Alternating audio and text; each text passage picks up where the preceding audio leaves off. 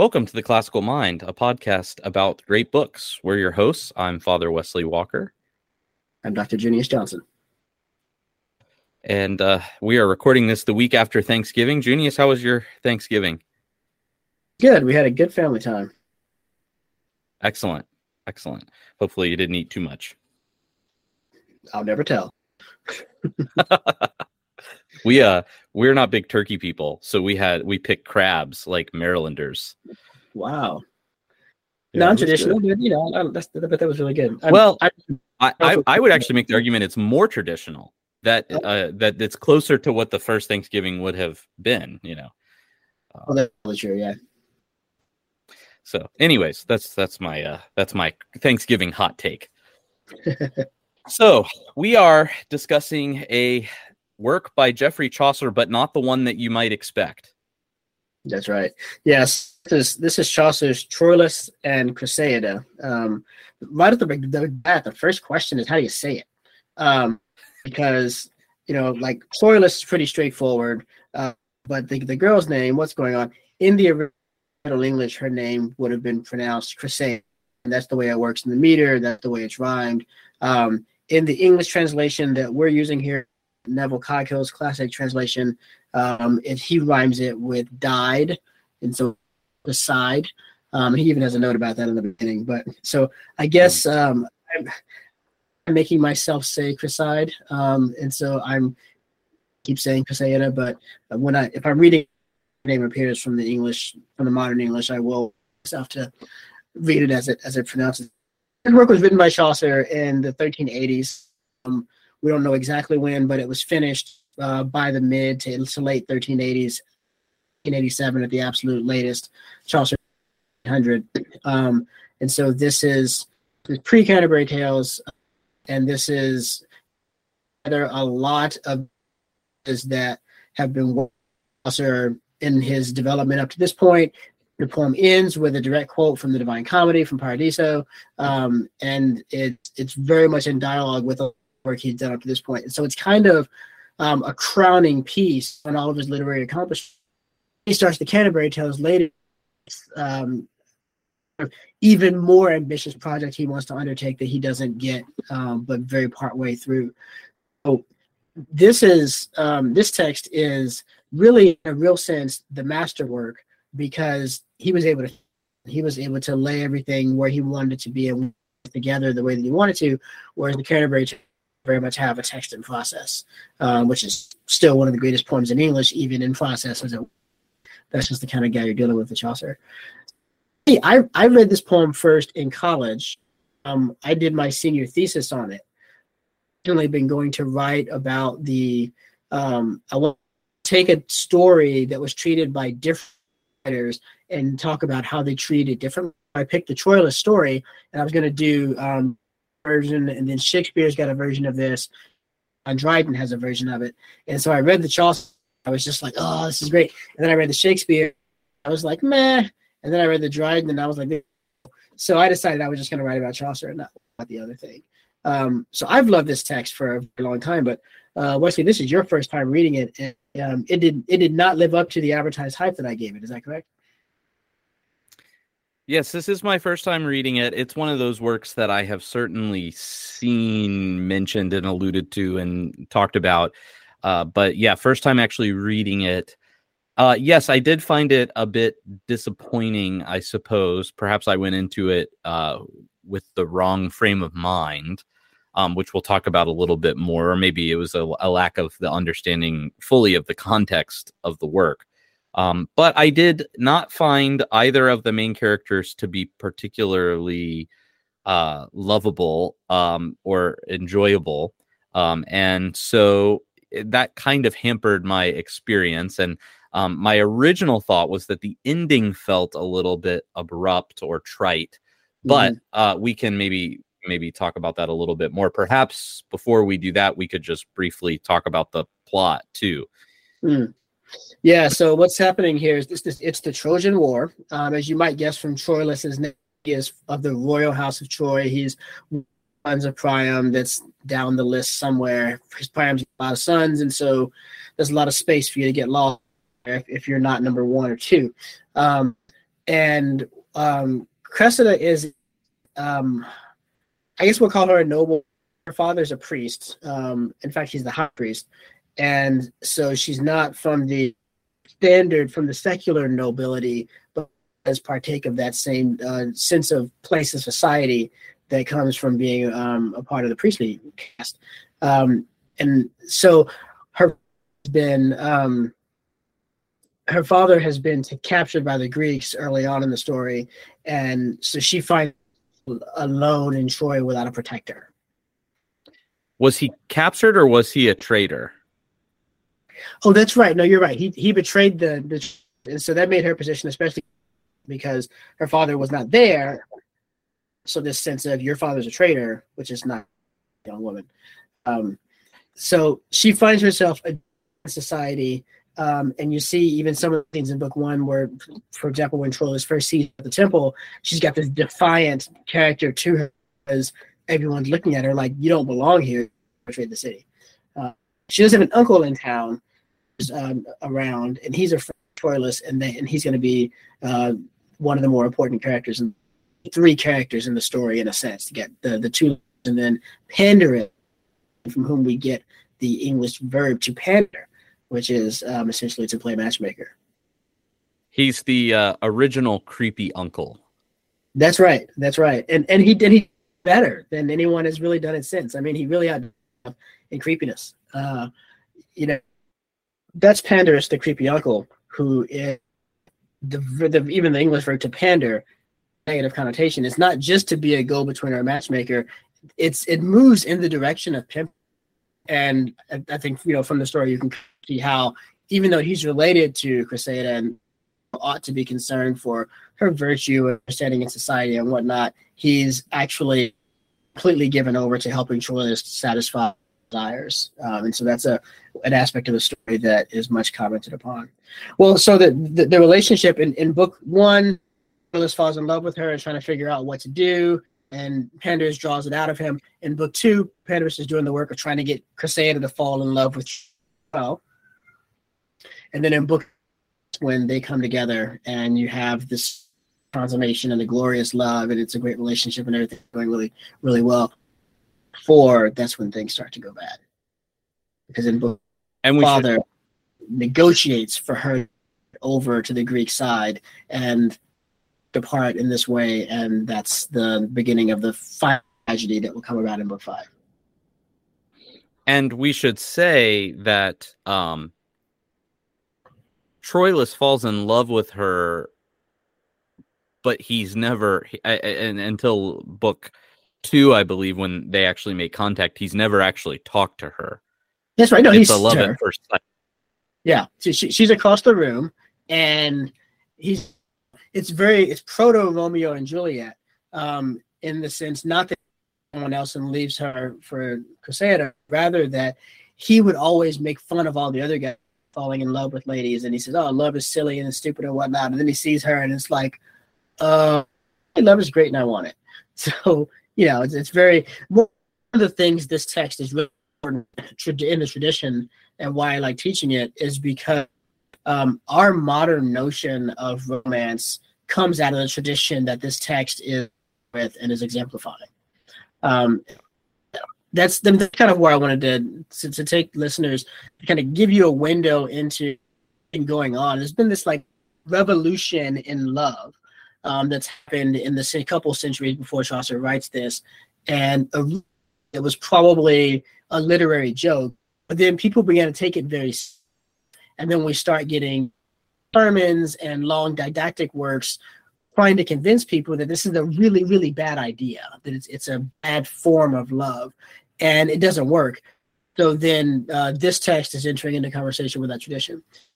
So the, the ground zero for that tradition was a text by a man called Andrew the Chaplain, Andreas Capellanus, Art of Courtly Love. In the Art of Courtly Love, it's kind of a manual for how to seduce women. And in it, he lays down a series of laws or rules that are what how, how you would go about doing this. And so these, these laws are hilarious when you think about this as this kind of in cheek literary joke and horrifying if you would. So here's the first law: marriage is no real excuse loving. And what's going on? Talking to a, a, a society where into the, a class where marriages are arranged and they're political. And he wants to say just because you're married doesn't mean you can't fall somebody and have a relationship with them. Where the assumption is, of course, it's not going to be your, it's going to be some other person because your spouse is just a contract. The second law is he who is not jealous, not love. Have to be jealous if you're in love. Three can be bound by a double love. And that's that's related to a law that gets said a lot in the Middle Ages. Is heartbroken. They'd always say to them, you know, like in English, we'll say there are other fish in the sea. In the Middle Ages, they would say, well, new love drives out. So if your heart's broken, the best thing you can do is go fall in love with somebody else and you'll yesterday. It is well known that love is always increasing or decreasing right? You're either going forward or you're falling back. That which a lover takes against the will of his beloved has no relish. So, you know, just keep it visual. Boys do not love until they arrive at the age of maturity. And the age of maturity is about your maturity.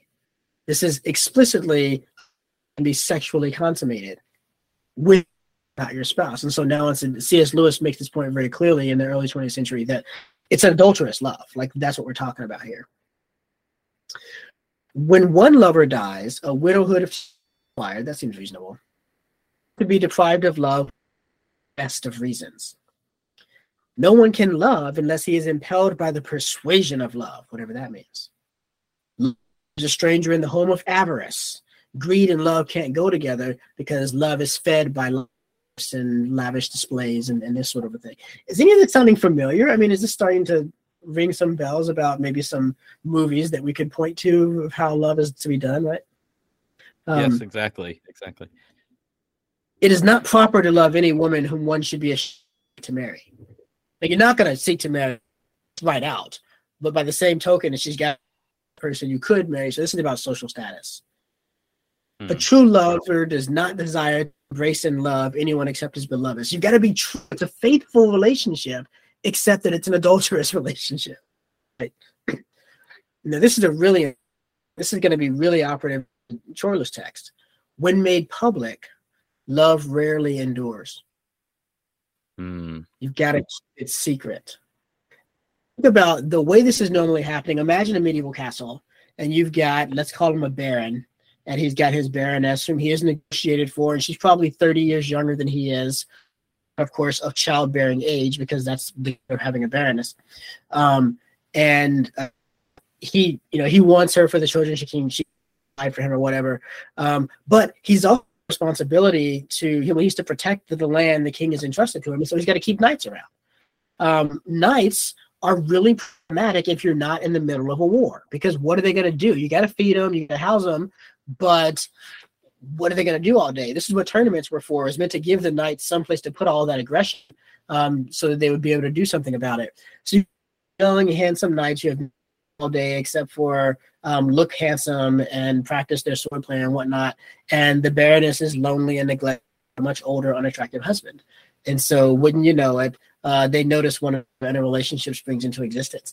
Well, in that kind of a scenario, you could see how it would be very difficult for the love to survive being made public because there's some pretty severe consequences that are going to be brought to bear in that scenario. But this is going to be transposed into a principle. This is one of the reasons why, to this day, there's this kind of relish about the idea of an affair because there's this our whole notion of love is built upon these relationships and dance of love that we're talking about, this is the first time in history the rules of that dance have been written down. Mm-hmm. Dancing in the music 800 years later. Um, it is interesting how. Oh, sorry, I was just going to say this. The uh, two things that stood out to me as you were talking so far. The first is that the the one rule about being impelled by love is interesting because it makes the person passive. Yes. suppose again is, is how we largely talk about it. Well, I fell in love, or you can't choose who you love. Right. These are things that are often bandied about, but um, anybody who's been in a long-term relationship knows love is often a choice uh, more than it yeah. is a feeling and and it, it has to be kind of active right um yeah and and so that kind of passivity is interesting it does work itself into the story in a few different places, um, which we can maybe talk about later. Um, but anyways, I, I I just find that to be a very interesting. And then the secretive element uh, makes some sense as well. There's a sort of titillating aspect to it being secretive. Um, I mean, even in the case mm-hmm. of of Troilus, he's not married. She's not married, so there's no mm-hmm. reason theoretically why they couldn't. In fact, I was wondering about that because it talks about Hector and Hector's married, and it's like, well, how did Hector get yeah. married if these are the rules everybody's operating in? Like, there are people who are obviously getting married, so why can't they just be normal and get married? But it wouldn't right. be as titillating. Right. And and and Troilus is a prince, and Cressida is not only not a noble woman, she's also under a cloud with her father. So Priam's not giving his son to Cressida, or or rather getting Cressida for his son in that scenario. Um, that's actually a violation of one of the rules, right? She's someone in her current situation that he would be ashamed to see. And that's, but rule is often interpreted that it's not to do with the external social things, it's to do with the inner quality. The person is of a virtuous character at heart, where virtue can't mean what we normally think virtue means because it clearly doesn't rule out an adulterous relationship. But it's that chivalry thing. It's what would you think of when you think of a, a good a knight who is worth loving, who is worthy. Those are factors, things that come into play. One of the texts um, this tradition, Marie de France, has a series of short stories that are all um, about this kind of thing, and hers are hilarious. And one of the things, um, you know, this this woman fell in love who lived in a neighboring castle because he was he had a great reputation and he lived nearby. it's so you know it's that's a clearly a high standard there for what's going on on the point about um, the passivity, you know, this in, in in Canto Four of Inferno, when we meet the the lust driven folks, uh, Paolo and Francesca, Dante Dante was a was a poet of this tradition before he got serious about his faith again, and that's what the Vita Nuova is all about. It's all done in this vein, um, and so he's writing like Chaucer from within that tradition when he writes that, that canto about them. And if you go through Canto 4 and listen to uh, Francesca's speech about their history and what happened with them, it's all on the passive. This stuff happened to us, this stuff happened to us. And it, and it up with her concluding line is love led us to one death right? And if you look at what's happening to them, the contrapasso of how are they being punished appropriately to the crime, they're being blown about by a wind. They can't go where they want to go. They're driven by this wind. They wanted to pretend that they didn't have any agency and that they were just helpless victims. And so in hell come the helpless victims they tried to make themselves into being. Um, so I think yeah, that's a really good point for you to zero in on there.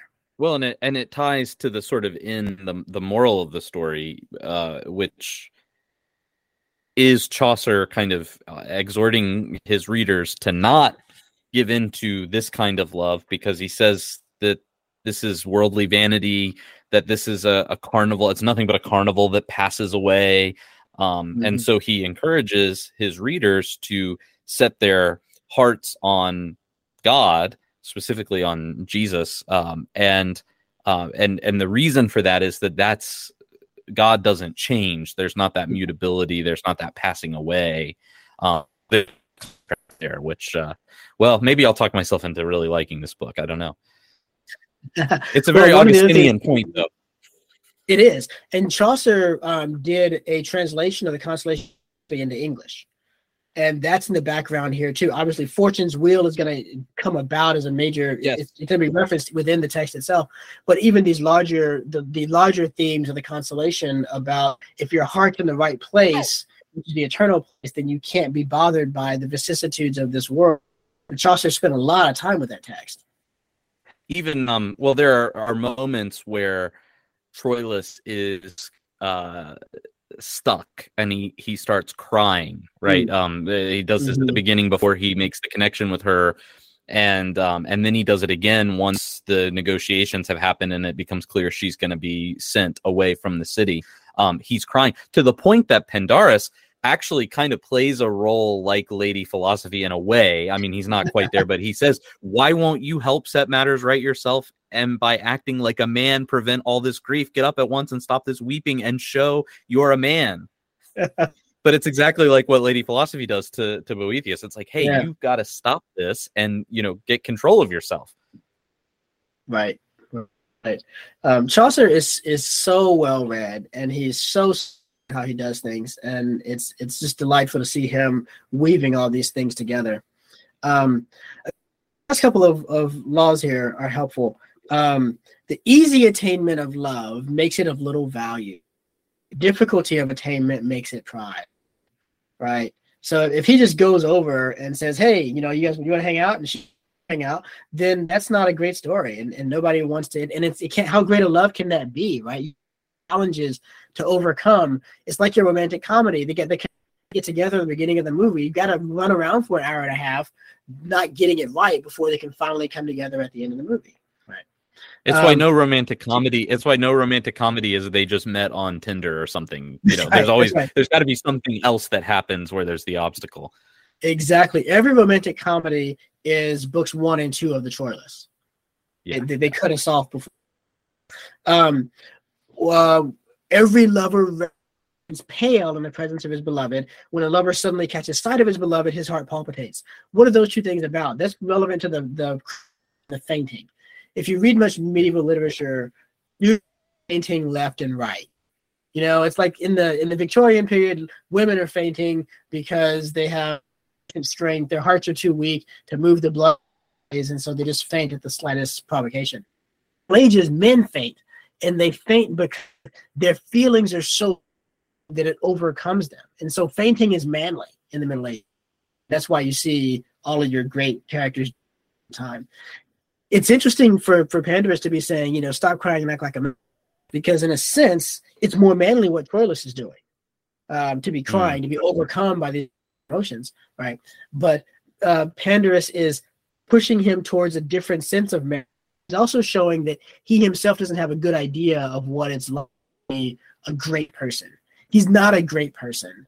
And when it comes down to it, reduced to silence. His last line is, I have anything else to say.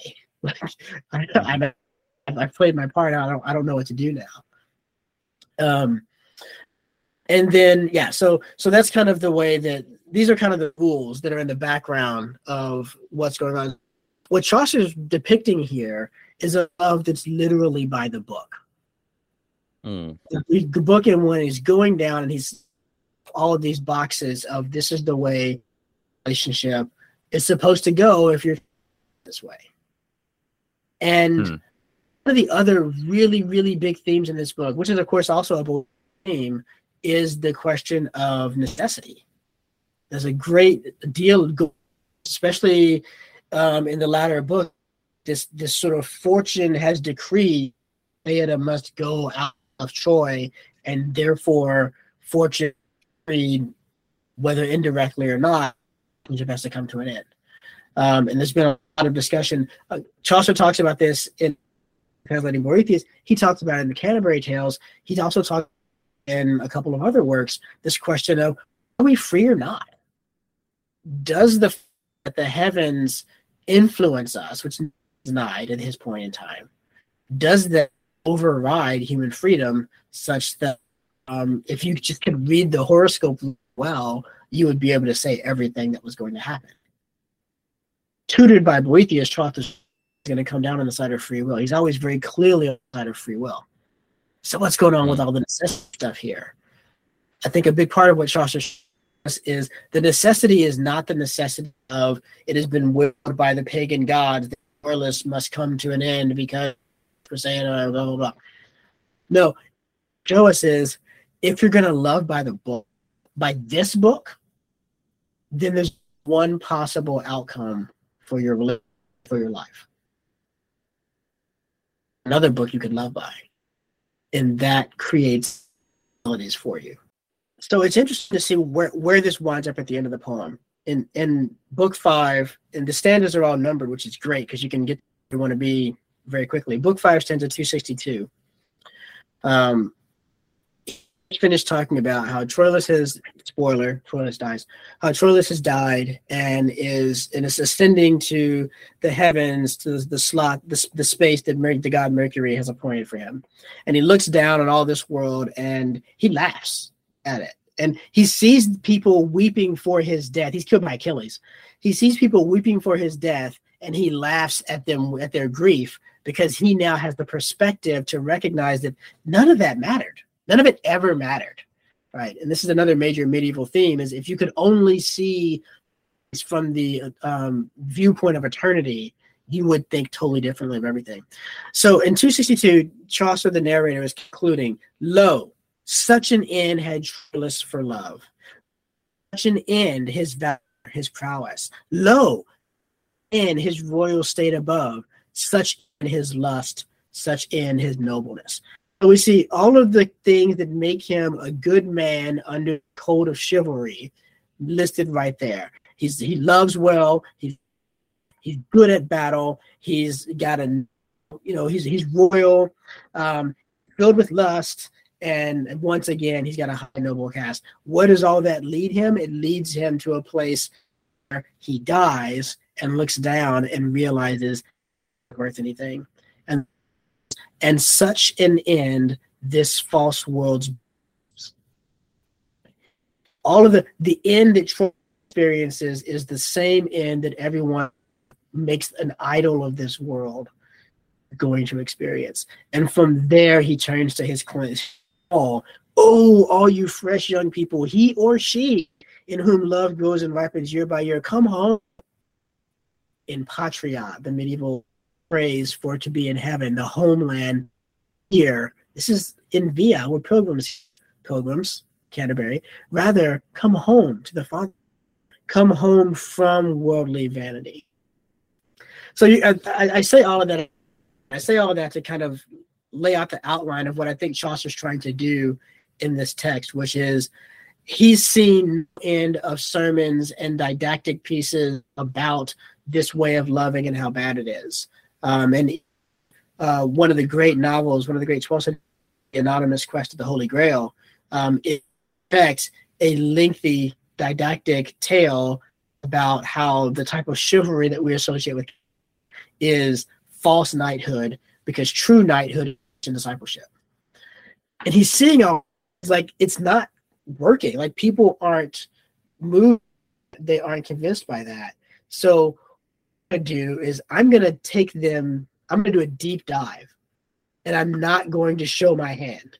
I'm not gonna do a didactic piece. I'm gonna do a mimetic piece just let them experience all the and excitement of the chase, all the of attainment, and all the pain, inevitable loss.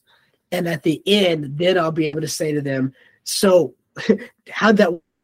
Right? Is this really the path you want to go in your life?"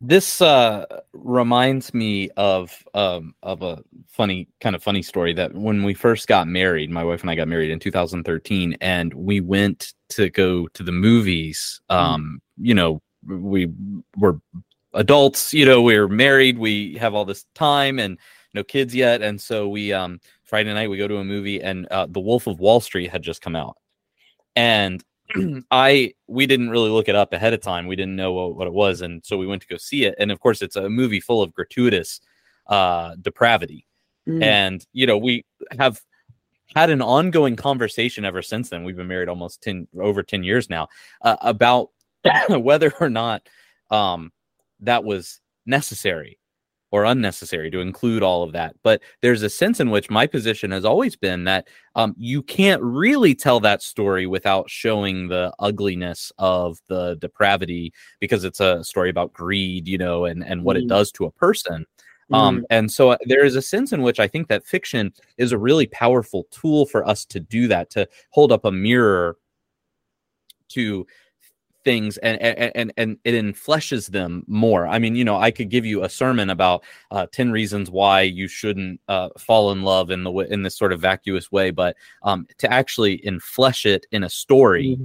Um, mm-hmm. it seems like a more persuasive tool i mean you need both but uh, but mm-hmm. but there is a sense in which this is a really useful function for literature yeah that's right and then the the what you have to do if you're the one trying to be this is you've got to take the next step and not think, oh, different for me. I'm special. I can beat the odds. this story happened everyone's been trying to beat the odds ever since Chaucer wrote this book, right? The reason we call it courting is because of courtly love. And so I always find it hilarious. You know, sometimes very conservative families will say, "Oh, we don't want our children to date; we want them to court." And I, that's way worse. but our, our, dating culture comes out of these works. Um, it comes out of Guinevere. It comes out of all of all of this chivalrous thing. People chivalry is dead. Our response is, "What did it were?" Because chivalry is what a lot and it's killing you because it's no approach life. You do get the idea, at least I did, especially the the book. Is it book three where they have their rendezvous? Um, mm-hmm. that is organized by Pandarus, where there's almost a feeling of conquest wrapped up in that. Mm-hmm. Um, mm-hmm. and it was deeply uncomfortable. reading it. Um, you know, I, it, it, made me feel icky. Like there's this kind of manipulation going on and all that. And uh, I don't know. It, it, was very interesting, and it also is very interesting on Troilus's from Troilus's perspective that uh, he his reason once the negotiations happened and she's sent out from the city, he says he doesn't want to interfere and he doesn't want to manipulate and he doesn't want his strategies to be interpreted by her in the wrong way, right? He's okay with Pandarus using all sorts of manipulation and strategy in order to get her into bed. But yes, it's it, it's just a very interesting contrast. Like, well, you're okay with it as long as you're passive and you're you know directly gaining from it in this kind of very physical way, but uh, but you're not willing to uh, you know just act in order to prevent something bad from happening. Yeah, there's a on that point about the conquest in book three, stand seventy three they're they're alone together and Troilus is put the final consummation. It says, and then this Troilus began to strain her in his arms and whisper, Sweetest say, are you not caught? Own we twain. Now yield yourself no other way. Right? He's, he's mm. it's violent. Um, and it's only because if it you know if you want to say it that way, because she answered him as they lay had I not yielded long ago, my dear, my sweetest heart, I should not now be here. Right? So this is like, okay, like don't resist, don't resist. And she's the only one who's seeing clearly, and she's like, dude, if I would if I didn't want this a long time ago, if it had to happen for us to wind up in this spot, wouldn't have an idiot. Right? You gotta see her side of the day. Once once Pander Pandarus gets in her and she begins to think about it, then she's got to play the game. She's got to play hard to right. That's where that comes from as well. Stuff, um, so that it'll Troilus will be well and truly hooked, worth it for him, but also so that she's end up being easy, right? But at the at the when all is about to come together, she's able to say to him, "You you you have no idea. Like you haven't seen this right." I've been working from the other side get here as much as you've been working from your side. Yeah. Yeah. I did I did find that interesting that um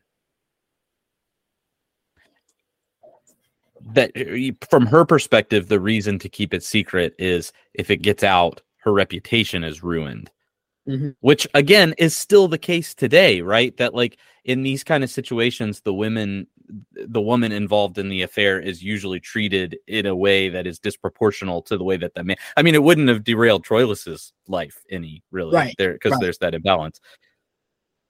That's right. um, yeah, he, he, nothing at stake. Uh, she's got everything at stake, and and him to talk to her about all this high and lofty sounding stuff. Well, I mean, okay, but if if people find out that we did this, you're gonna get a pat on the back, damaged goods, you know. Yep. Yep. Hmm. Her situation is hard. She has a reputation um, that goes beyond this book. Um, that when she was sent out to the Greeks, she freely gave her love to Diomedes, and so she's she's referred to as faithless, um, because she ought to have been true to Troilus and kept him in her heart and whatever. He doesn't. She finds a new love, which is by the book blaming her for doing what the book says she should do. There's no getting him back, well, here's somebody here, and he's got all the same qualities that Troilus has. Um, but at the end of the day, um, she winds up um, a beggar roaming through an ancient world with no home and take care of her and um, just a wreck of a woman. And you'll even that that's referenced in Shakespeare Twelfth Night. Uh. At one point, he says the line, "Cressida was a beggar," and it's it's this whole thing from where she started, wound up being a beggar. So be careful about make and the ways you go about things.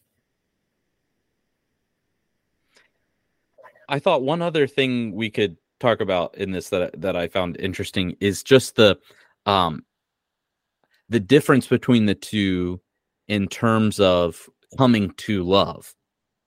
Mm.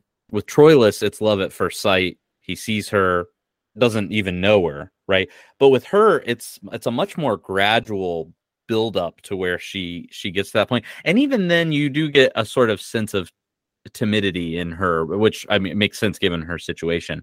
But I just found it very interesting that um, the, the, the contrast there, and I don't know really what to make of it. Uh, I mean, certainly some of it, I guess, could be that Troilus is a prince, and so he's used to seeing something he likes and you know moving on it. I guess, and uh, whereas she's has to be careful the way she plays her cards. But I, I did I did find it interesting that those two are so contrasted, and that she's the one who ends up being um who ends up kind of leaving him uh because if you had me at the beginning uh put a bet on who I thought would leave the other it would be Troilus because he's the one who fell into love so quickly that it seems like it'd be easier to follow but he seems fairly constant throughout the book yeah that's right yeah and that, that that's his tragedy Just, he does everything he's told to do everything he's learned he's and it it blows up in his face, right? He and and I think that's the that's the central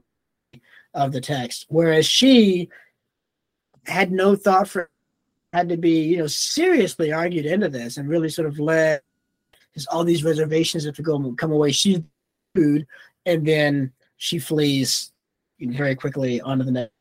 Um, the the faithlessness of the woman, the faithlessness of the woman not necessarily a common trope in these things. You do get a lot of love from the in these stories. It does get both ways, but thinking the women are going to be more more faithful than the men. Um, although these stories really they thrive on the lovers getting separated by impossible to overcome forces and somehow finding their way to each other again, which is once again something our society knows nothing about. Um, and um, so but early on, you know, that, that book talking about the art of courtly love, it's written to men and is written to tell men how they can win the affections of women. And it's subdivided according to your social rank and her social rank. So if you're a member of the higher nobility and she's a member of the lower nobility, this if you're lower, this is how you act to kind of navigate all those separate things so right from the beginning the women are set up as the thing that are being pursued because you've got this large tradition of the powerful woman in the household who is not free to pursue on her own because um and for whom everything is at stake right? Because if she is found have had an affair with anyone it calls into question the legitimacy of the heirs and so it's actually treachery. A capital offense for her on that side alone. Um one of the places where all these stories gathered and for whom was for the court of Eleanor of Aquitaine, who was one of the most women of the Middle Ages. Um, and so all of these troubadours would come through and sing these tales and whatnot. And so there was a desire to elevate the women into positions of power and give the women power in the relationships because that's what was going to please Eleanor to hear stories like that. And then those stories become archetypal for the centuries that follow.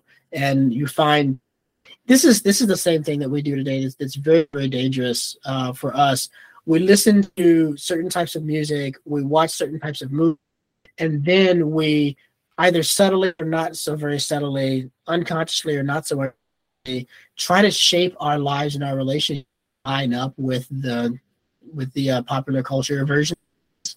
And so we have a love like that, and, and sometimes you see people who are get into um, self-sabotaging relationships because what they love is not so much being in love but having been wronged in love and so they they they love being in the position of like the breakups.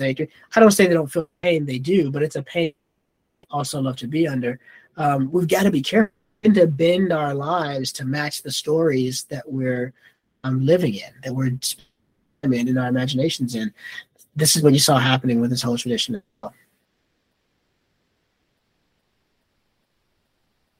Yeah even as you're talking i'm thinking about some you know pop culture stories like you know like a twilight or something you know this kind of mm-hmm. uh, it's very similar principles um, and you even see this in kind of a toxic way in some of the sort of alpha male you know dating type discussions like there's this similar uh desire to dominate and everything it's and, and, so yeah nothing new under the sun i guess here yeah.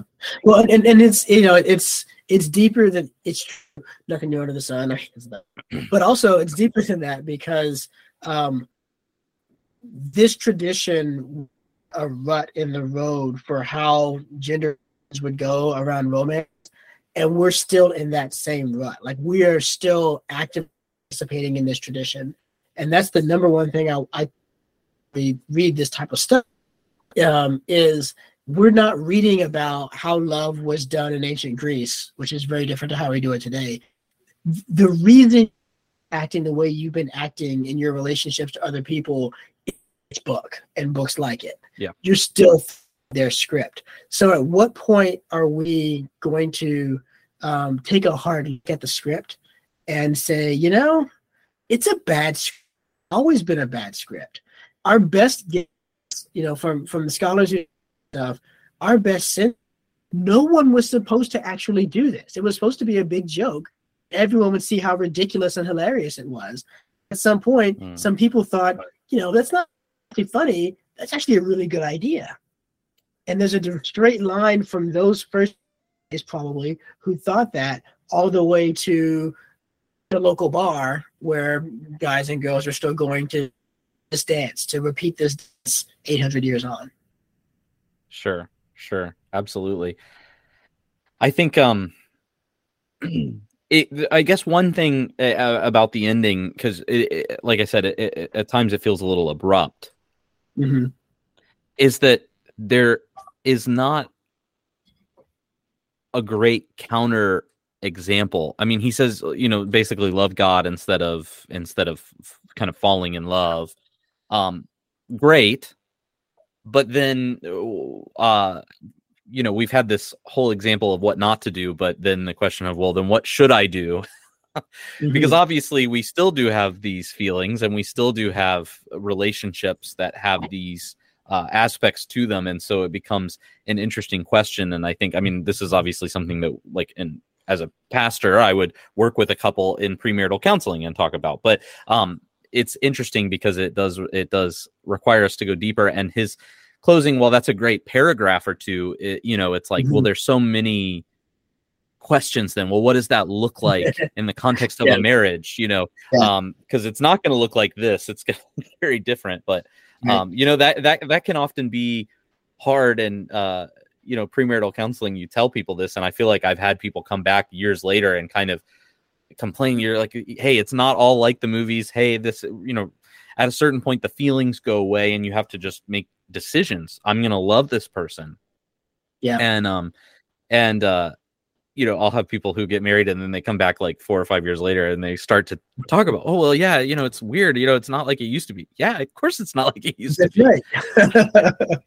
it's not meant to be like it used to be. You got a bad paradigm um, one of the most helpful things I ever learned about the Middle Ages um, was that they they had two approaching any problem, and that was with positive exempla and with negative exempla, mm-hmm. and they didn't needed to balance them out, um, and they didn't feel like they needed to find which one you were seeing because there was enough common understanding in the culture that they could you would recognize, oh, that's a bad choice in the same way that uh, I mean I didn't watch that, but I imagine that it's quite clear from what I know that this is a bad idea. You should not start down this pathway that this guy started down, right? Um, and so mm-hmm. this is an example of a negative exemplum. And he doesn't have to give you the positive exemplum because in his culture, it's all over the place. And you know you're gonna open your Bible. In our culture, it's not so clear where it is. Not everyone knows they can come to you and, and get good preaching on this, right? Um, so that's that's a difference there. But I, I find that really helpful because a lot of people approach the Middle Ages and they feel like um, if a writer is devoting this much energy to writing about, he must be in favor of it. I say no, they, they go deep into the negative examples as well and lay that out for you. Yeah. That's helpful. So that so basically what you're saying is that we should whenever we watch a romantic comedy now we should understand it's a negative example. We should even if the That's even right. if the writers and directors didn't intend for it to be, it's actually a negative. That's right. That's exactly right. No, and, and, and you know what if the it's almost like stop the movie at the low point, right? Because every movie's got that middle dip where it seems like all is lost. You should sort of stop it because if you act like this, that's the most likely outcome yes, yes, yes. That's true. I uh, one uh, one film I do sort of like. I, I don't know if you've seen this or not, and I mean, there's a lot in it that I don't like, but it's pretty funny. And uh, but this is Forty, mm, which is a Judd Apatow movie. It's Paul mm. Rudd and Leslie Mann are the two main characters, and they uh, mm. they have you know they're they been married now for you know 15 years and they have teenage daughter and a middle school daughter and so in other words the romance has worn away you know. Mm. um, he spends you know an hour on the toilet every day playing scrabble on his ipad you know and it's just like little things that annoy you and it's like um and, and, you know he has to put up with certain things that she doesn't I, it's actually a kind of good movie in that regard that it, it it's it's the sort of what happens after the romantic comedy you know. Right. Um so right. I, I, find that to be interesting, though. That again, that's not necessarily a recommendation because there's a lot of crudity and stuff in it, but it's uh, still it's uh, interesting. You know, on that point, and this is not my end note, just so we're clear. Uh, a, a movie that I think also addresses um, what happens after book two, um, but doesn't do so that is um, it does so in a way that's very realistic and helpful. Is um, a movie called Family Man with Nick and Téa Leoni. Um, they had a relationship that very you know fiery and whatnot and then he decides um, to the relationship in favor of his career ambition. And he becomes very successful and he has all these empty relationships with beautiful women you know one nights things like this and he's got the fancy clothes and all this other kind of stuff. Suddenly he finds himself an alternate reality where the choice where he chose her rather than the career and he gets to see the family they would have had and what their life would be like. And at first he hates it, but then he comes to realize that this is so richer and more meaningful than what he actually had in his own life. And the you know, the cool thing about it is he didn't just choose to stay there and have that be his life. Now he had a different choice, and he's got to go. But he's so in love with with what he saw there that he then reaches to can we pick up from where we are now and is there a path from where we are now to something like what what I saw we could have been, right? Um, and th- that's really powerful because it shows you that you know it doesn't glorify the early falling in love moments of the relationship. It glorifies the actual relation, which is messy and which is it's coming in early in the morning, find time to get together and other kinds of things, right? Um, those are the kinds of antidotes that, frankly, Chaucer can't really give us. Single man, never got married. Uh, he's you know he's he's he, he says in the beginning that he's he stays out of love because he's too ugly, so he can't get involved with that whole sort of thing. Actually, I don't think it's true that he didn't get married. I think he actually did get married at some point, but but he's not. You know, for him, his life is around romantic love. His his life was around his books, and he did have he did he had a, he had a son. He didn't get married. Um, he would have uh, treatise on the astrolabe for his but like it's so weird because he always presents himself as a literary character as someone who um, is shut out of love because he's not attracted and can't have that. Um, I get the feeling Chaucer's marriage was very different than the types of relationships he writes about in his books, and I feel like that's intentional. That he's writing out of a wisdom of, you know, guys, you're looking, you're trying to be Lancelot and Guinevere, And first of all, that's dumb because that didn't work out very well, right? But second of all, it's it's actually better to just be, you know, Joe and Martha ill marriage on the ground. Yeah. Yeah. Love it. Well, should we perhaps move to end notes then? What what did you get for end note this time?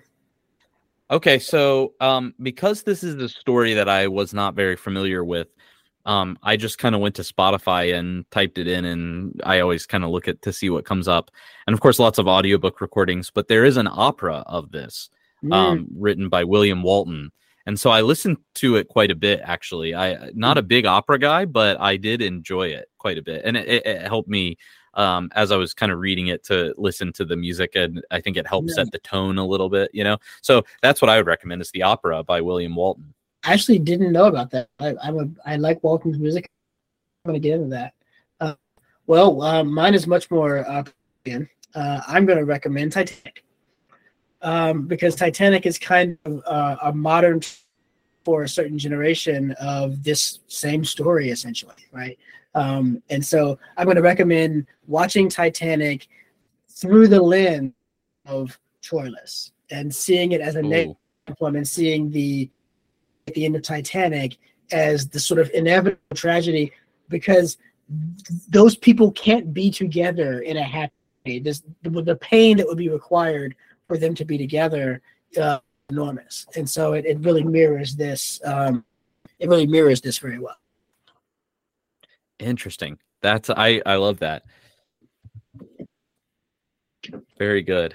Well, listeners, thank you for uh, reading along with us. I hope that you uh, enjoyed this book and maybe got some of its uh, morals better than I did, uh, at least the first go round. I think after this conversation, I enjoy the book much more than I did previously. So I appreciate that that is the that is always the goal of any conversation about books is to uh, help you appreciate and and make you excited to dive back in and read it and read it some more. I actually I felt that way too about our conversation last month on the social contract. Like I enjoyed our conversation a lot more than I enjoyed reading the book. Same. well, great. Right. Well, uh, listeners, our next read is a listener's choice. And uh, as of this moment, we do not have a selection yet. So keep an eye out on our Substack page because we will announce whatever that book will be. Um, and so that should be out. Um, that should be out pretty shortly after this episode comes out. So we're looking forward to uh, whatever it is that you all choose for us to read and discuss next month.